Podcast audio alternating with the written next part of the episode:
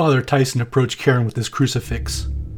She jumped up and roughly shoved Rogers aside. She kicked Sister Ruth in the face and glared at the priest. Her eyes bulged out of their sockets. The whites were enlarged. It looked as if someone had glued two golf balls where the eyes should have been. She was grotesque and brimming with undiluted hatred for the Catholic priest. Karen's gaze caught the eyes of the six foot two inch Father Tyson. A loud thump resounded throughout the room. Karen had not raised a hand. Yet Father Tyson was violently knocked down. He began to moan and roll around on the carpet. Both hands clasped his abdomen. It was just as if someone had drawn back a huge balled fist and punched the priest right in his stomach. The crucifix flew from his hands. It now lay on the floor, approximately 10 feet from where he had been standing. Karen's wide and white eyes fell on the crucifix. We could actually see sparks emit from their hideous looking eyes. Electrical energy appeared to be flowing out of her. The crucifix moved on its own. It bounced along the floor for a moment. It then began to bend and twist as if it were made of soft rubber. The figure of Christ broke free. The hands, no longer nailed to the cross, tightly clasped the figure's head. It looked as if Christ was in more agony at this point than he was while he had been so cruelly nailed to the crucifix. Both the cross and the figure of Jesus then suddenly disintegrated. We all stared fearfully in amazement.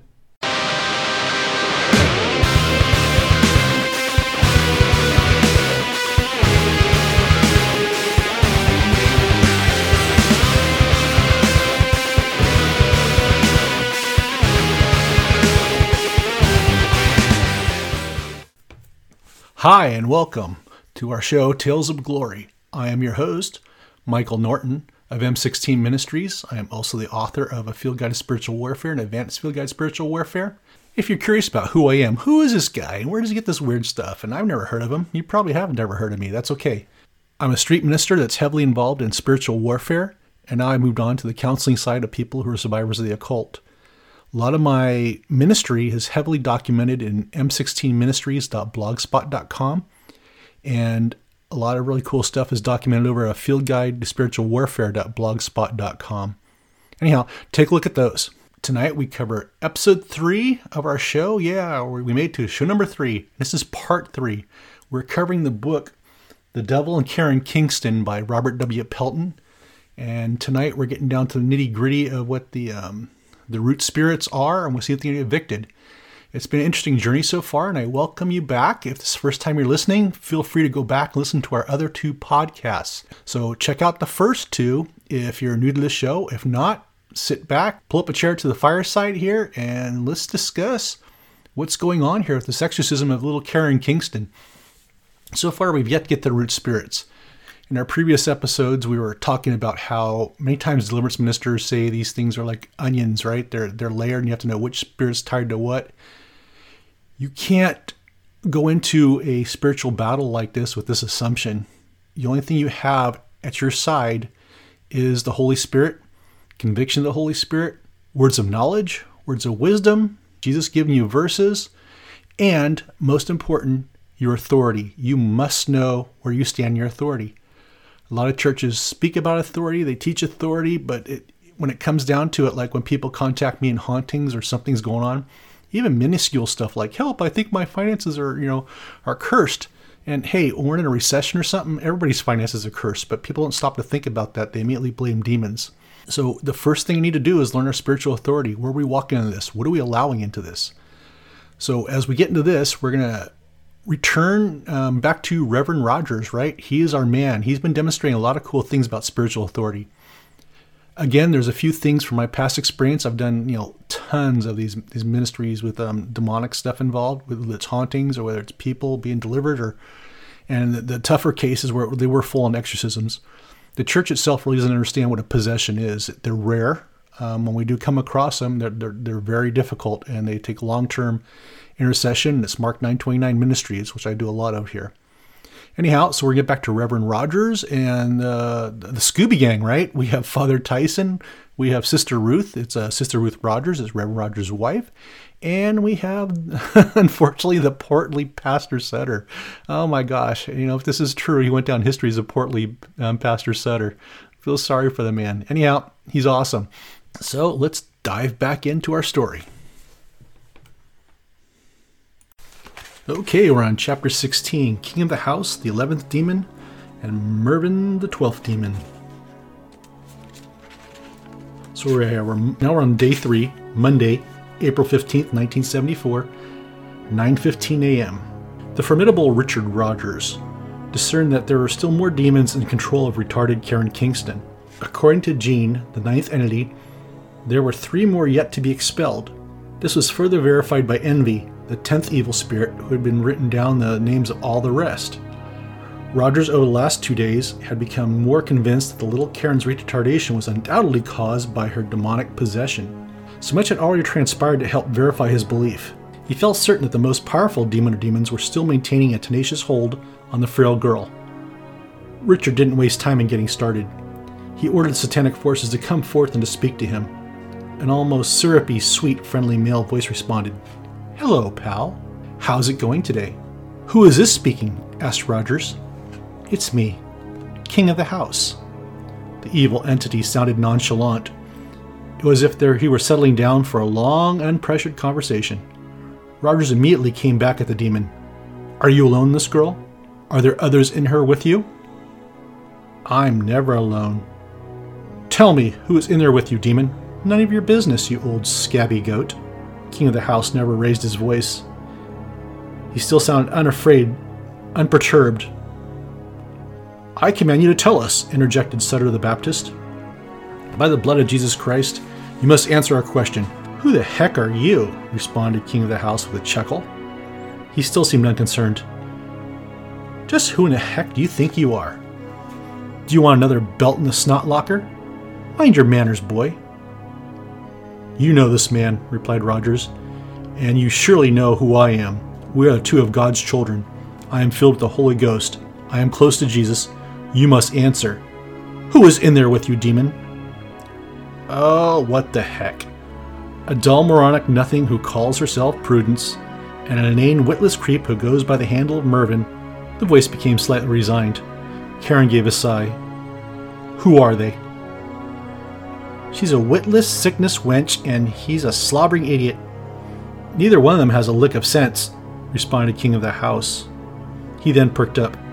I can't stand either of them. They're all dull and lacking imagination. I thought you demons were all supposed to stick together, questioned Sutter. And I thought I told you to mind your own business, retorted King of the House. Well, King of the House, aren't you all supposed to stick together? asked Rogers. We do, said the same friendly voice. King of the House sounded surprised that Reverend Rogers might even thought otherwise. But that doesn't mean we have to like each other, does it? Well, does it? I want to talk to the other two, responded Rogers. King of the House cautiously explained. Mervyn doesn't look very talkative. In fact, he seems to be sort of pouty. Prudence says she feels bad. She doesn't exactly have much desire to yak with this with you right now. Rogers then began to converse directly with the two incommunicative demons. He told them both that he was aware of their presence. He then commanded either one of them, both of them, to speak. Immediately, resistance could be felt throughout the room. It began to feel cold and damp. Are you dumb spirits? Is the king of the house right about you? Are you ignorant, uninteresting spirits? Rogers proceeded to mock the diabolical entities. Remember? Uh, Jude 8 through 10, we don't do this. I'm interjecting here. Don't mock them. Karen sat in brooding silence. In Jesus' name, I command you to speak. There was a continued hush in the room. Rogers was ignored by the demons. Then, laughing, Rogers leaned over and whispered in Karen's ear, You must be ignorant demons. We certainly know this now. You aren't able to hold an intelligent discussion. You can't talk.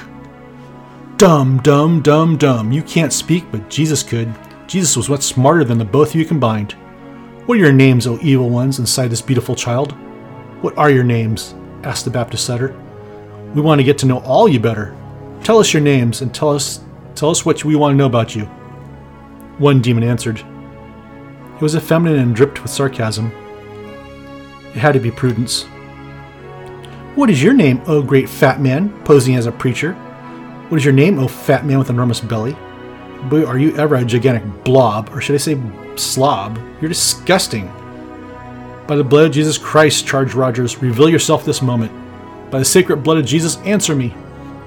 Karen's countenance changed to one of sternness. Her eyes sparkled with waves of anger. Satanic entities remained silent. Rogers spoke up strongly against the demons. He yelled, In Jesus' name, I command you all to speak. I will keep repeating the name of Jesus until you do. My name is Legion, for we are many. My name is Legion, for we are many. My name is Legion, for we are. Karen threw back her head and howled with delight. Sutter paled and stepped back. Father Tyson clasped his hands together and began to pray in Latin. He too appeared to be afraid. Rogers quickly interrupted the demon. He knew the satanic spirit was trying to make a fool of him by quoting Mark 5 9. Richard came back at the evil entity.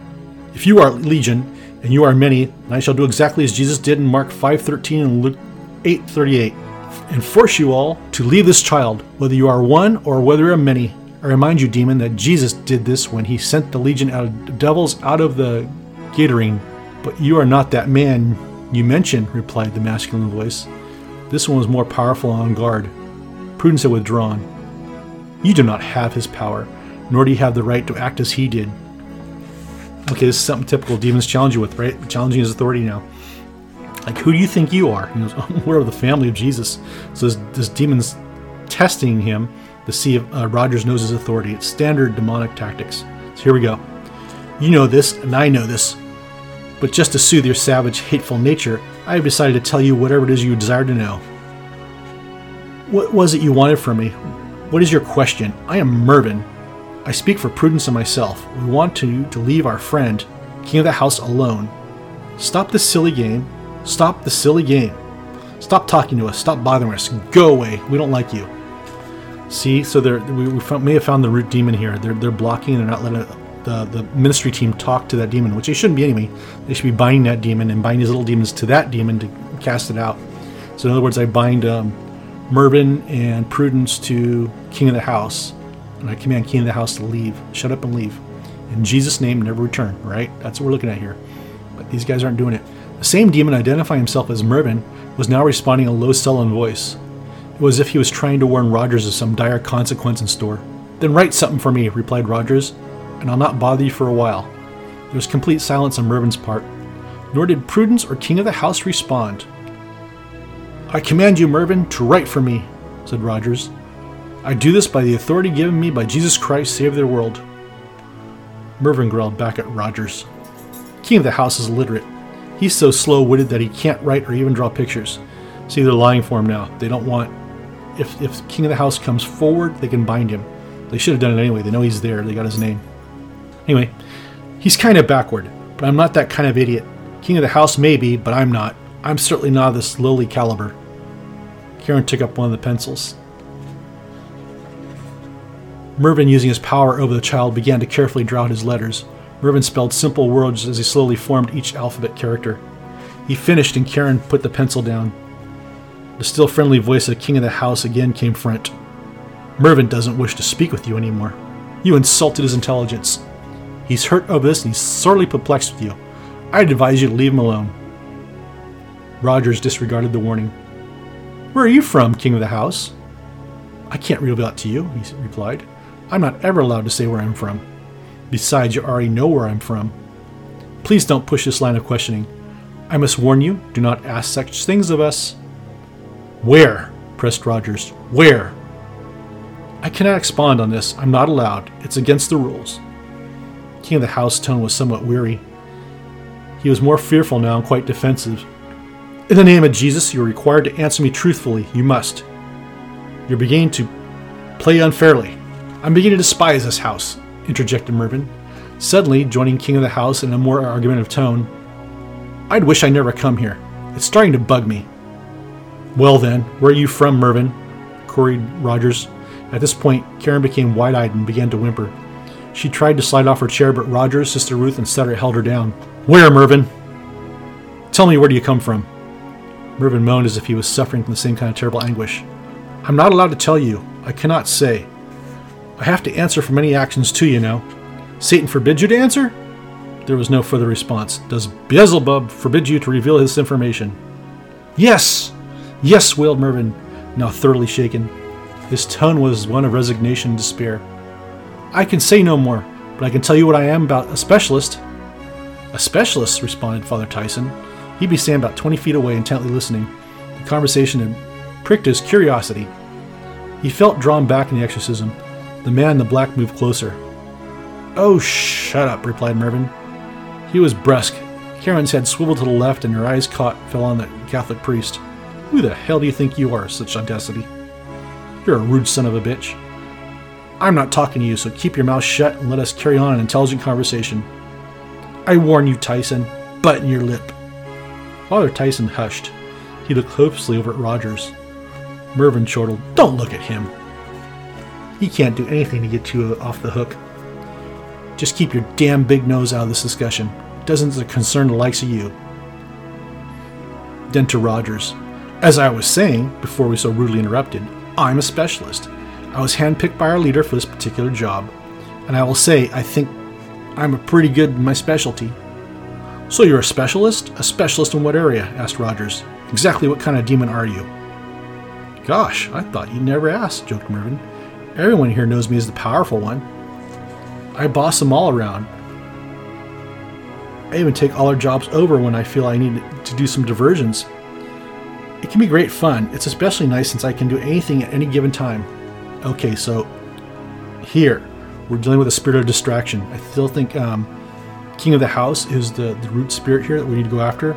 And so Mervyn pops up, and now he's distracted. Spirit of distraction, right? He's going to run interference. He can do whatever he wants when he wants. He's trying to protect the root spirit in there. I have total authority over your leader, emphasized Rogers. Jesus is the reason I have such authority. Satan, or whoever it is you call him, is my slave, just as he was a slave of Jesus Christ. I have authority over your master, just as I have authority over you, demon. Therefore, I command you and king of the house both to leave this child's body. There was complete silence. Another chill passed through the room. Karen appeared to be dumbfounded. She blinked as she had difficulty seeing. Rogers continued, I command you in the name of Jesus on his blood to release this young girl from her bondage.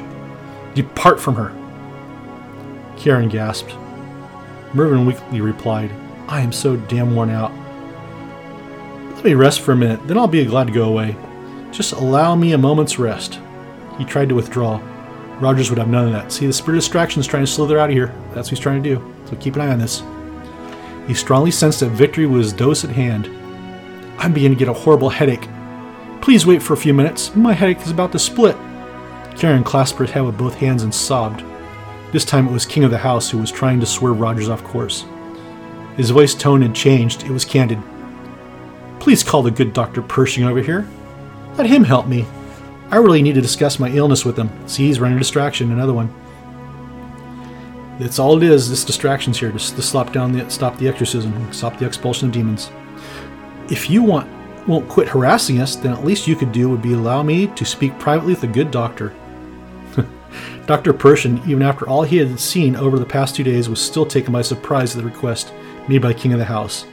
But he didn't lose his composure, nor did the man of medicine make any effort to come any closer to Karen. He had witnessed too much, both in the spiritual realm as with the physical. He was mulling over the situation. Dr. Pershing thought, I've personally witnessed numerous and astonishing physical manifestations of this demon, if that is what they actually are in this child. So, have all the other professionals in this room? Yet, can it be real? Nothing at all like this is covered in my medical text. Imagine what it would be sound like if I were to print this case in an AMA session. Why, they'd laugh me right out of business, but then it's true. I've seen these physical changes, and yes, I did examine Karen before, during and after the various exorcisms. Yet I still can't bring myself to admit that physiologically reality of our clear reversals in this child's condition. No, it can't logically be. But here it is in front of me, staring me right in the face. God, oh God, help me to understand.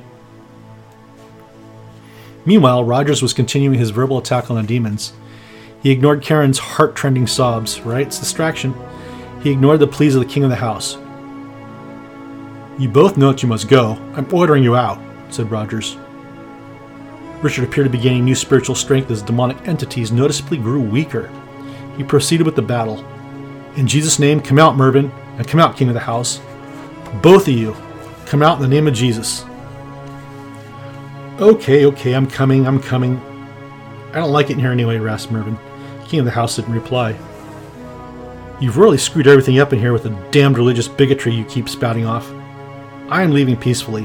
And with these words, Kevin's mouth flew open, Her chest went in a slight pumping motion. Her Adam's apple bobbed momentarily. She began to gag, her hands clutched for her throat as she shook and shivered.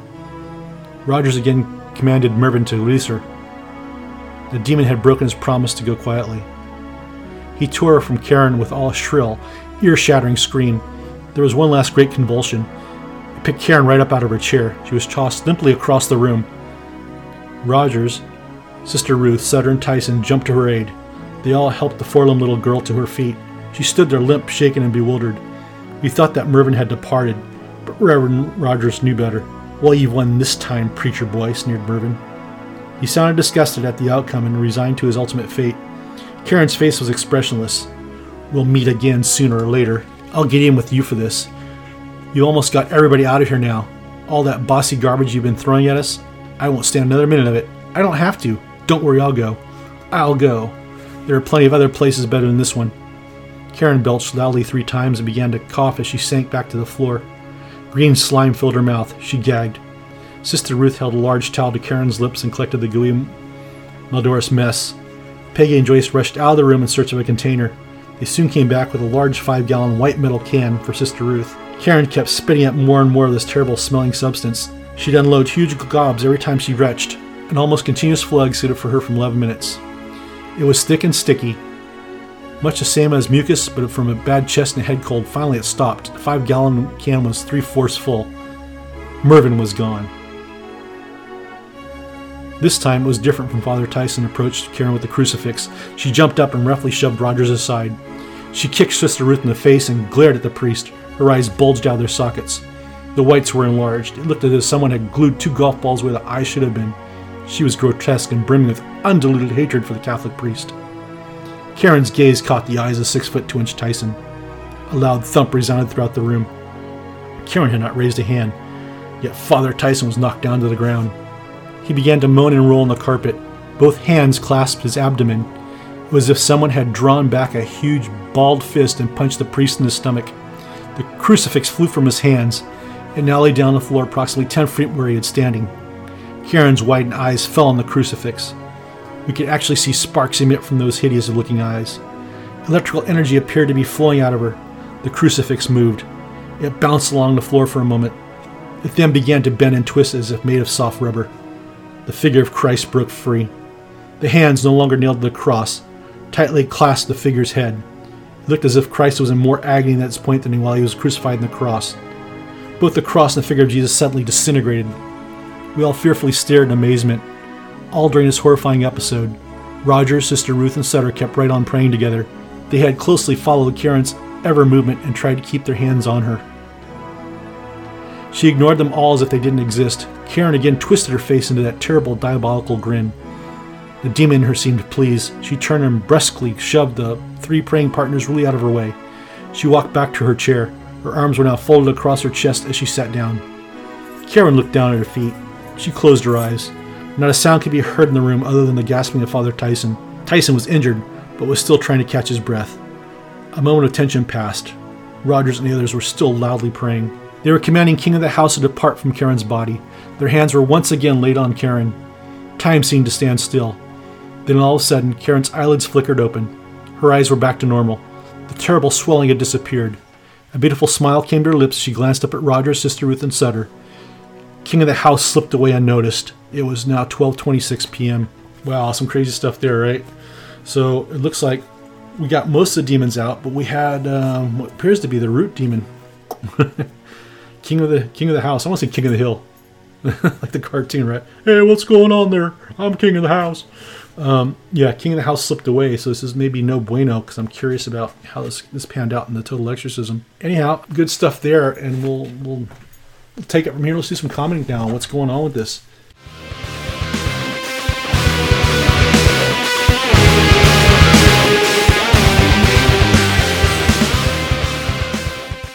And now, a word from our sponsor M16 Ministries Training Series. Yes, this is the series that keeps the lights on the M16 bunker. Hey, if you're a spiritual warrior and you're any but serious in your prayer warfare and you're dealing with um, supernatural, you're dealing with hauntings, you're dealing with blessing houses, tainting objects, you're dealing with, you know, full scale demonic oppression, the occult, You have to get your hands on these books. These are the only books out there like this that I know of that train people to walk in their authority. Again, spiritual authority is caught and not taught. You're not going to learn through these little conferences and these things that, that you have you read these formulated. Basically, what they are is like church for doing their rituals. They're, they're rituals. They're rites. They uh, you do this, this, and this. They're formulas. A formula is a rite. It's a ritual. When you're dealing with the supernatural, there is no methodology. You have to know where you walk in your spiritual authority, hands down. That's it in the battle. So if you want to learn to walk in your spiritual authority and, and get trained up in it, a field guide to spiritual warfare, um, M16 Ministries field guide training series are what you guys got to get your hands on. The first book I wrote 10 years ago, A Field Guide to Spiritual Warfare, The Power to Pull the Impossible from the Heavenly Realm, uh, written in 2010, and I work with people who deal with hauntings or that have some occult stuff going on. Um, this is the go-to book. I send it out to them and tell them, look, you know, go through this, and they're always excited. Like, wow, where was this material? It wasn't in church. That's right, it wasn't, because this was pulled from the trenches. It's all biblical, because when you see the biblical side and what scriptures and stuff you have to use against this stuff, and you have training know-how, your authority light bulb goes on. I call it the aha moment. Aha! I have authority. You need to learn this. Pastors, you're dealing with um, high level stuff, the occult, demonic possession, or you're dealing with satanic ritual abuse in your church, you've come across it, what, what gives? You need to get a field guide to advanced spiritual warfare, deliverance, exorcism, and healing the effects of ritual abuse. And these books are available on a field guide to spiritual warfare.blogspot.com. Just follow the button links on the side panels here. And yeah, please I encourage you. We, we spent the time to write these books, get the information out. These are the books I actually wrote for myself. If I had to go back in time go, hey, when I was dealing with this stuff, is there any good information out here besides all this cookie cut sermon stuff that was just popular and, and just flooding, flooding deliverance books? Look, look, they're all one written, one after the other. Look, all look same. They're cookie cut. This is not a cookie cut book. This one's different. Why? Because it's written by somebody who was in the trenches of warfare. So get your hands on these books. Thank you, and now back to our regular scheduled programming.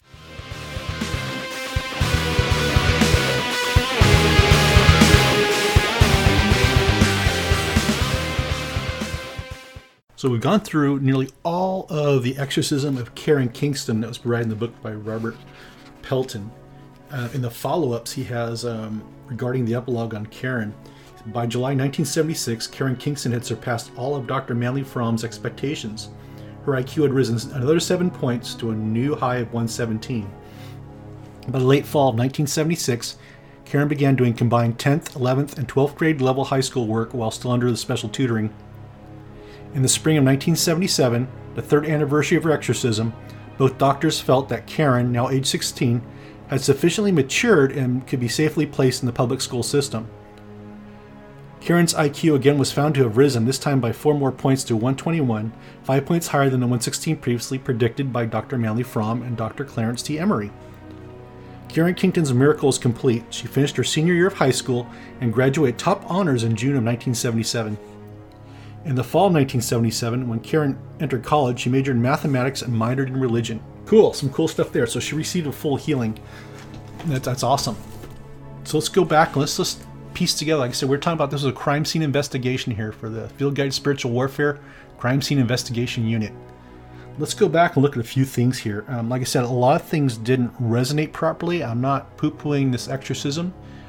I believe the exorcism took place, but I think there was some some you know sensationalism going on in the story. I don't know, but let's go back and review a few things that are, are important that lean towards um, how the exorcism did take place. Okay, and first of all, I want to go back and look at Reverend Rogers. He was the one that led a lot of the charge into dealing with the demonic possession, right? He was the one going after the demons, he's provoking them. Again, we said that style wasn't good, but the time, you know, he, he had to do what he had to do what I'm leaning on here is look at how all the other pastors around him were attacked. And he was the one provoking, but he didn't really get attacked, right? What's going on here? That man, Reverend Rogers, was walking in his authority. Oh my gosh, they didn't want to deal with him. They backtalked him, but they didn't try to harm him. Look, they went after Father Tyson. They went after our portly um, Reverend Sutter, Pastor Sutter there. Did I get a name in? Our Reverend Baptist. He went after um, Sister Ruth too. So the, the demonic, you know, entities knocked Sister Ruth down a couple times, but um, they never really went after Reverend Rogers. I think it's it's an atonement or a, something that's saying where he's walking spiritually. He knew where he's walking in his faith with Jesus Christ, right? Jesus Christ is real. It's, it's not some you know fictitious thing, or I'm walking through these rituals and I'm reading these prayers because that's in the Bible. Drives out. No, this man knows Jesus is real. It's uh, you know he knows Jesus is Lord of Lord, King of Kings, in his spirit and his soul. He's a, this is a saved man going up against evil, the forces of darkness. Um, we take a look at things like I know just 100% man just, just from this part of the story alone how he was left alone that this man is walking it man. Reverend rogers is doing it. So when we speak of authority. Let's look back at luke 10 17 through 20 the return of the 70 disciples. The 70 returned with joy saying lord even the demons submit to us in your name. He said to them i watched satan fall from heaven like lightning in a flash look i have given you the authority to trample on snakes and scorpions and over all the power of the enemy Nothing will harm you. However, don't rejoice that spirits submit to you, but rejoice that your names are written in heaven. So we know for sure Reverend Rogers is written in heaven. Most likely their pastors are too, but like I said, there's there's something different here. This this was not Reverend Rogers' first rodeo. He knew how to take on demonic spirits. And so it's just it's that alone um, helps build up the story of how an observer told it. Because if a lot of this was manufactured, kind of like Hollywood, right? When we see the Hollywood movies, we have the priest stand up against the forces of darkness, and his he just fails in his faith and he falls to the ground. You know, things like that. If we just left the story where we like we had uh, Father Tyson and his cross fall to the ground, and then Jesus flings off it and just you know disintegrates.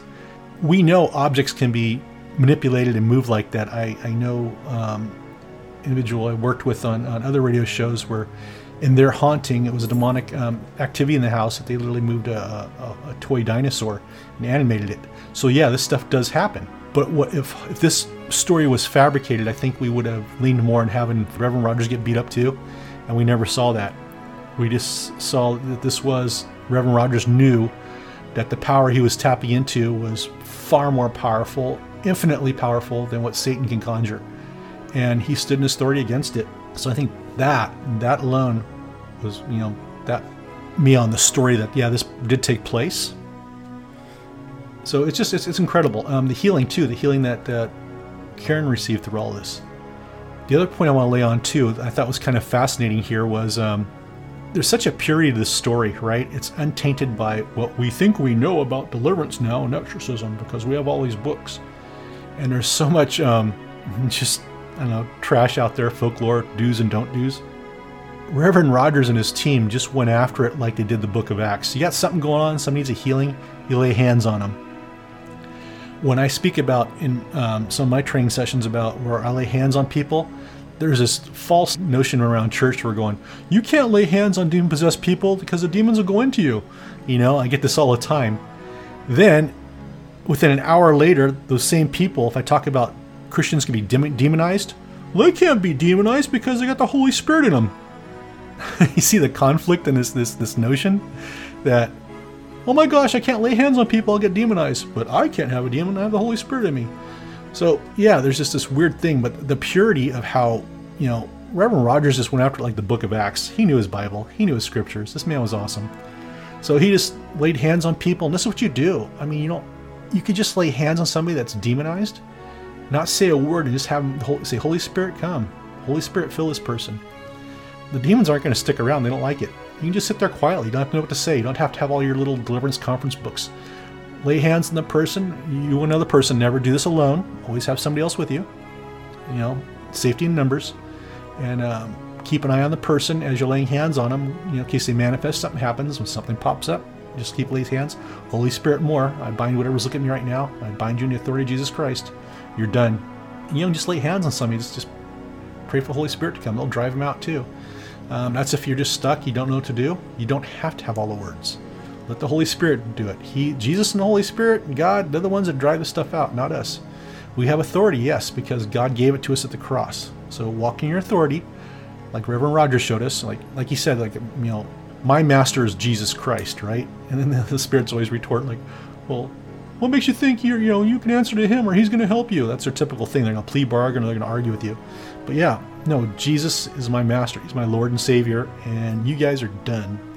So his attitude of how he came through all this was kind of cool. It was very, you know, golf clap, golf clap to Reverend Rogers there, golf clap. So you know, this stuff's amazing.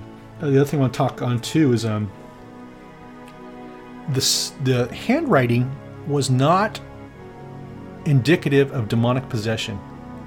I'm leaning towards you know, what we're seeing here was an exorcism with demonic possession, you know, the levitation stuff like that. But you know, sometimes the stories of levitation too in this book are what kind of threw me on the side of the fence. This stuff was sensationalized. I've seen levitation, I've seen it happen, but not for seven or ten minutes. You know, people go on the ceiling, banging their heads on the wall and stuff. And it just something was wrong as to why a man of this this stature and spiritual walk, Reverend Rogers didn't bind it right away. You see somebody starting to float, I bind you to the ground. You know, he would have done that. That's I, I feel that's what he would have done, or probably even done in these sessions. I don't know. But again, so going back to using um, the writing. One, it's spirit writing. If these were demons writing, this is you know, uh, this is a, a, faux pas. No, no, don't let the demons write. Don't let them write anything. Remember, I explained to you last time how um, the demons were writing um, witchcraft spells for people to read out loud. you know, to curse them. Don't give them the opportunity to speak. Shut them down.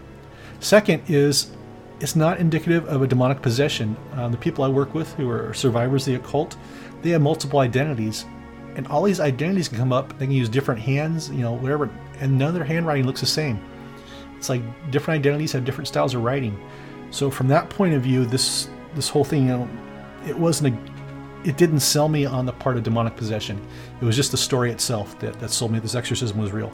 So like I said, yeah, it's just maybe we had more information now, and maybe probably Reverend Rogers would have chose something else rather than have her write stuff down like he did. I'm just curious what he thinks about that now, or if they're even still alive. I'd be curious because none of the people at the end of the book are mentioned how to contact them. They could have passed away as their families. Um, how do we get a hold of them? And supposedly they recorded this stuff. There may have been video, there may have been audio. That would um, kind of help the story too, but it's not there. It just um, we do know that the information went out to different conferences towards the end of um, the 70s they talked about a lot of the handwriting and stuff, so that got out somehow. So this this exorcism did take place, and the, we know that Karen was liberated. I'm just curious to what extent she was liberated. Also, I know 100%. Like I said, after what she went through as a child, she has to have dissociation. Uh, did she receive healing and dissociation and other things? You know, as she's older, maybe it'd be kind of cool for her to come out and speak to churches and stuff and talk about it. You know, I don't know but that's kind of my feel on it. It's just there's there's no way she could have walked away without being dissociated with her child experiences. Um, this is even before demonic possession. I made comments too that if she was this heavily demonized, somebody did stuff to her in satanic rituals. Maybe that's why she's hiding. Maybe she's not talking about it. I don't know. So horrible stuff was done to get her to this level of possession. These just weren't generational spirits, right? Something they they put her through something. They had the, the spirits of pedophilia come up. Those were from rituals. Something was going on here. So it's just, yeah, there's a whole story here. And I, I imagine now she probably wants her privacy. She's got to be like 60 years old now or 70, who knows, with this stuff. So yeah, she probably wants her privacy or whatever's going on. But it, it'd be interesting to have a little more detail or documentation or even just, you know, release the audio tapes if they're somewhere. It's, I don't think we'd ever get anything out of them just hearing the, the growling and shouting and stuff going on. Like I said, there was a lot of banter going on. We didn't need that either. So when this banter happens, you know, they're talking about, I'm, I'm in charge. Why do you want to know who's? He goes, bind him to shut up. And just lay hands there and command to go. The authority of Jesus Christ command you to go. You're sitting there for 15 or 20 minutes, things just stare at you. Just Holy Spirit more. Holy Spirit increase in this room. Fill this room so we can't even stand, right? Just Holy Spirit increase your presence. And they're there for 20 minutes staring back at you. In the authority of Jesus Christ, what sin are you? I, I command you to answer truthfully in the name of Jesus Christ. Holy Spirit, you know, make them answer in Jesus' name. And then wait for the sin to come up and bind it to the sin. Command to leave. Most Christians are under the assumption because of Acts 16, the way Paul kicked out that Pythonic demon. It said it came out in the King James Version in that hour, which leads, leads me to believe it took an hour for that thing to come out, right? It, a lot of Bibles say it. Right away it came out. I don't believe it did, but it's possible. Paul was really super, super naturally walking in his authority. So maybe it did come out, but I kind of think it kind of showed um, who Paul was as a man and his faith. It took him an hour to cast out a, a, a person who was demonically possessed that subjugated themselves to demonic possession, which is a harder one to kick out. He did it in one hour, as compared to Jesus, it comes out right away, right? So yeah, Christians keep in mind it could take several days like this did. Just or it could take, you know, I've worked on cases where depending on something like this, it could take up to a year or so.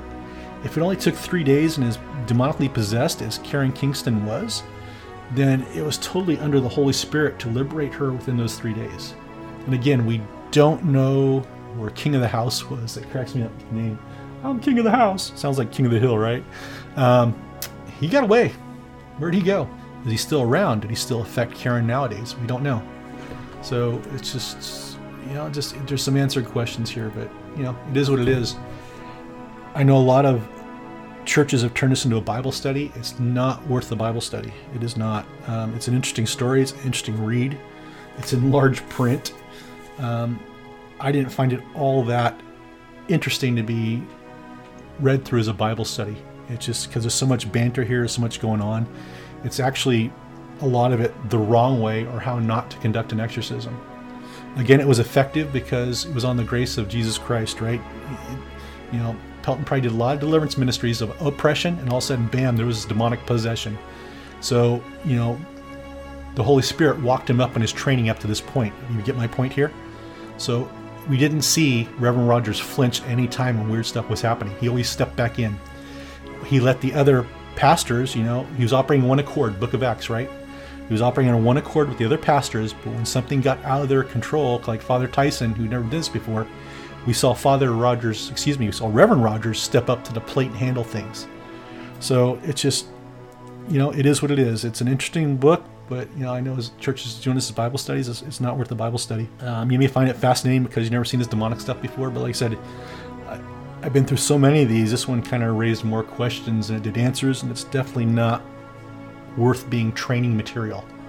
If that's if that's where I can leave this at. Anyhow, so I hope you enjoyed our uh, very first three broadcasts of Tales of Glory from the files of M16 Ministries. Again, um, we thank you for listening in. And if you ever want to support our ministry, we can always use the help. You can go to a field guide to spiritualwarfare.blogspot.com and there's a PayPal button. Just, just tag that thing and show us some love, man. We could always use it. Anyhow, this ends the first uh, three episodes. We're covering the Devil and Karen Kingston book by Robert W. Pelton. All right, warriors, be safe out there. Uh, remember to do your daily prayers and God bless. Tales of Glory is copyright 2019 by Michael, Michael J. Norton.